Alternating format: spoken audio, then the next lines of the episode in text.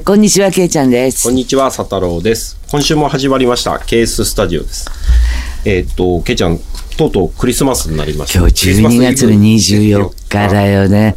あの、やっぱりクリスマスのイブに夢を描いてたりとか、イブは彼氏と過ごしたいって思ったのは、やっぱ大学生ぐらいまでじゃないの？そうですね。なんか、イブに一人でいると寂しいみたいなのは大学生ぐらいまでで、あ、ん。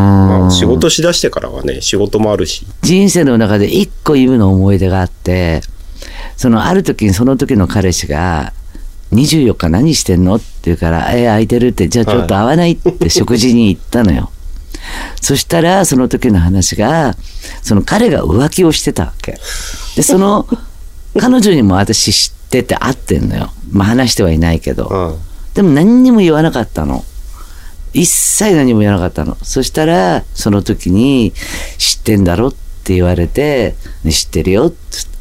で、なぜ君は怒らない怒らないのって言うから、うん、でも私あなたのこと好きだから別にって言ったら、そしたら、あの、きちんとするんで、これからもきちっと付き合ってほしいっつって。言われて、あ、イブだなっていう素敵な物語が24日。っていう、やっぱ一生忘れられまあないよそうですね。別に彼女とも別れてとも言ってもいないし、まあ選ぶのは私は彼のことが好きで、彼が向こうを選ぶのか、私を選ぶのかは彼で、そのことも解いてなかったのに、何も言わないねあであのきちんとするからこれからもきちっと付き合ってすまなかったって謝ってくれてニコッともいいよっつって言ってーなんか、いいイブなんだ素敵でしょ？で、それ以降は何にもないけどなんかある？僕もそんなないんですよね。まあ、唯一覚えてるのが、まあ、大学生ぐらいの時に激コミのディズニーに行ったぐらい。何も乗れず見れず早々に帰ってきたみたいな。っていう感じなんですけど、まああの、き今日実はゲストが初めていなくて、うん。あの、二人で。と、まあこうやってやろうよって言ってたらちょっと企画とかも最初あったのも、まああーなんかもしできればな、みたいな。仕事で一個思い出した。え？仕事ではい。の時にクリスマスイブの話ね。ちょうどえっ、とラブホテルっていうか今のファッションホテルあの、はいはい。その仕事を請け負っててそれがたまたま24日じゃないとでもう急に言われてツリーを飾りたいって言われたわへけー。そのロビーに。でそこで待合になってるわけ。ちょっとシティホテルみたいな感じ。そうそうそう。でそこのところでちょうど24日に言われてもうしょうがないって言ったらいっぱい人がいるわけよ。